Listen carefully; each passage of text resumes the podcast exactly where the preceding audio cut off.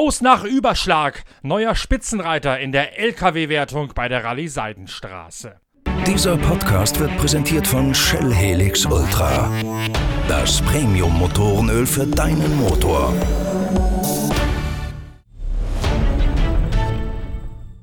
Der längste Tag der Rallye Seidenstraße führt hinein in die Wüste Gobi. Auf dem Weg nach Alashan warten 326,6 gezeitete Kilometer auf die Teilnehmer. Insgesamt stehen knapp 780 Kilometer zu fahren. Und zwar nicht nur auf einem einheitlichen Fahrbahnbelag, sondern auf stetig wechselnden Untergründen. Zunächst einmal geht es noch über Steppen, teils ausgefahrene Pisten, teils ausgewaschene trockene Flussbetten und weite Passagen mit knüppelhartem Kamelgras, ehe die Teilnehmer dann in die Wüste Gobi eintauchen und dort zum ersten Mal auf unterschiedlich geprägte Dünen treffen. In der abendlichen Bilanz fällt der Vergleich der Dünen aus der Wüste Gobi erstaunlich aus. Viele Biker aus der Motorradwertung vergleichen sie mit den weißen Dünen von Fiambala, den legendären Sandbergen bei den letzten letzten Ausgaben der Rallye Dakar in Südamerika.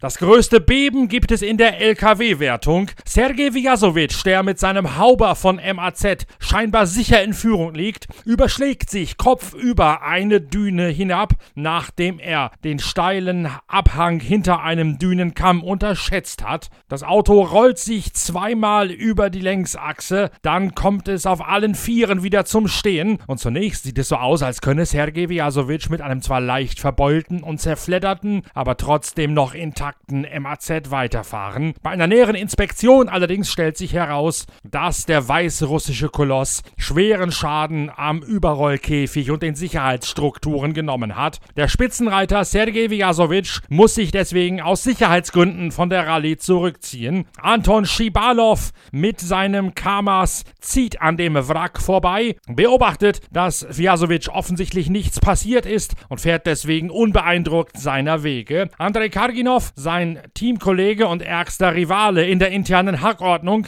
hat heute Schwierigkeiten mit einer ausgestiegenen Servolenkung, sodass Andrei Karginov sich ordentlich abplagt im tiefen Dünensand, während Anton Schibalov sicher durch die Dünen hinweg pflügt. Dünen sind ja bekanntlich das bevorzugte Terrain für die Kamas-Mannschaft, auch mit den überarbeiteten LKW. Gerade die Automatik kommt ihnen in den Dünen noch einmal mehr zu Pass als das 16-Gang-Schaltgetriebe, mit dem sie bislang durch die Gänge gerührt haben. Der durchgängige Kraftschluss auch beim Dünenraufklettern sorgt dafür, dass die Kamas im tiefen Sand noch mal mehr ihre Überlegenheit ausspielen können. Anton Schibalov profitiert von Überschlag und Ausfall des Sergei Vyasovic und übernimmt die Führung am Fuße des Denkmals von Chinggis Khan, das im Zielort so große Schatten wirft.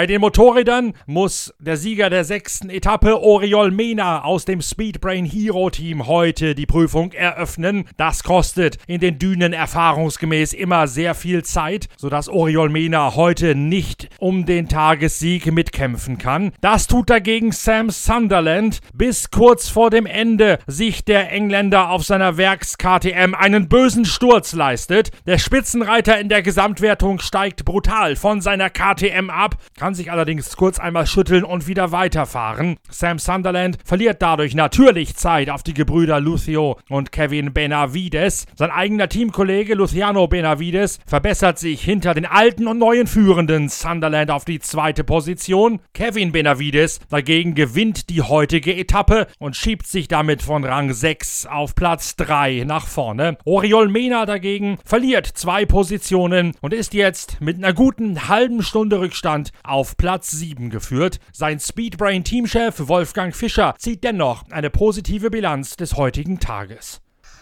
Ja, heute war ziemlich gemischtes Terrain von steinigen Pisten, Flussbetten, ein bisschen durch die Berge, aber hauptsächlich dann die ersten Mal richtig in die Dünen von der Kubi-Wüste war, war super Stage.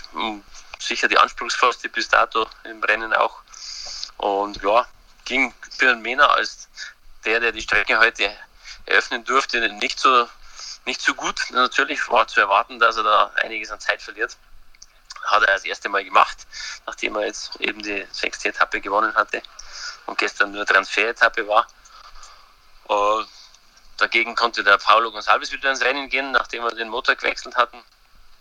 Und er konnte die Etappe als Dritter heute beenden, beenden was sehr erfreulich war. Wie viel Zeit hat Mena verloren? Äh, 18 Minuten auf den ersten. Und das ist im Rahmen, was vertretbar ist fürs Eröffnen?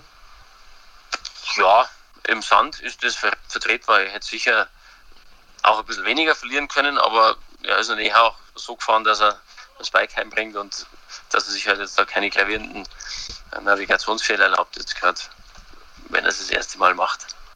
War in Ordnung. Habt ihr gesehen, was bei Gonçalves im Motor kaputt war? Besteht die Gefahr, dass das bei Mena auch noch passiert? Hm, eigentlich nicht, weil sonst wäre es schon passiert. Okay. Also, wir haben, wir haben aber noch nicht aufgewacht. Wir hatten jetzt gestern in der Nacht andere Sachen zu tun und heute früh auch wieder. Und jetzt sind es heute Nachmittag erst nach 17 Uhr von der Etappe wieder reingekommen. Waren jetzt ziemlich geschäftige Tage.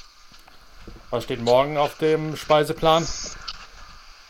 Mm, mehr oder weniger nochmal das gleiche wie heute, ein bisschen kürzer, 280 äh, Kilometer Special, aber auch wieder durch die Dünen, durch die hohen Dünen.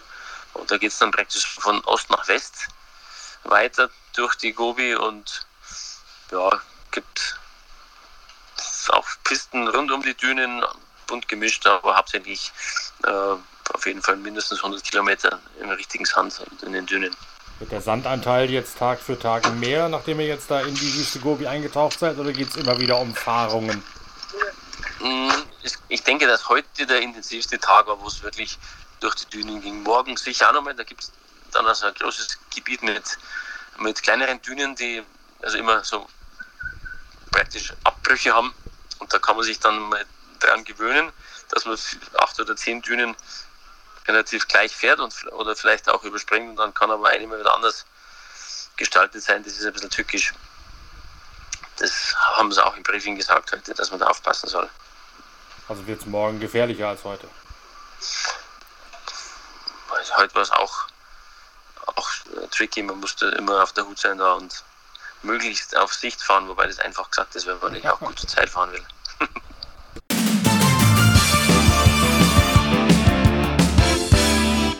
Bei den Autos schließlich steuern Nasser Al-Attiyah und Mathieu Boimel mittlerweile ganz offensiv und auch in ihrer offiziellen Kommunikation das Maximum an. Auch heute sind Al-Attiyah und Mathieu Boimel mit ihrem Toyota Hilux als erste ins Ziel gekommen. Eine weitere Etappenbestzeit und damit manifestieren Al-Attiyah und Mathieu Boimel auch ihre Führung in der Gesamtwertung. Auf Platz 2 kommt heute wiederum Erik van Loon im Toyota Hilux ein, also der Teamkollege von Nasser Al-Attiyah. Erik van Loon zeigt sich im Ziel überwältigt von der Schönheit, aber auch von den gewaltigen Dimensionen der Wüste Gobi.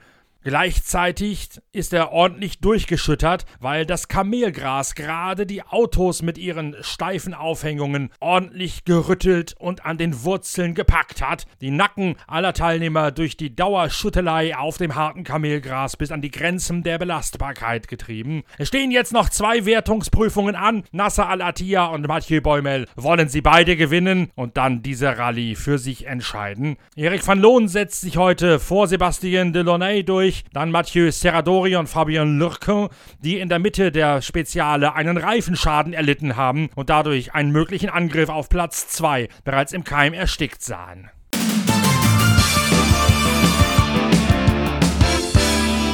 Am morgigen Montag beschäftigen wir uns dann mit der nächsten Etappe der Rallye Seidenstraße und schauen auch zurück auf den großen Preis von Silverstone in England. Bis dahin wünsche ich gute Fahrt mit Shell V-Power, jenem Treibstoff, der mehr Leistung aus eurem Motor rauskitzelt und gleichzeitig den Verbrauch spürbar senkt. Also, wenn ihr tanken müsst, dann schaut nach Shell V-Power und registriert euch für den Smart Deal, damit ihr Premium tankt und Standard bezahlt. Bis morgen, danke fürs Zuhören, euer Norbert Okenga.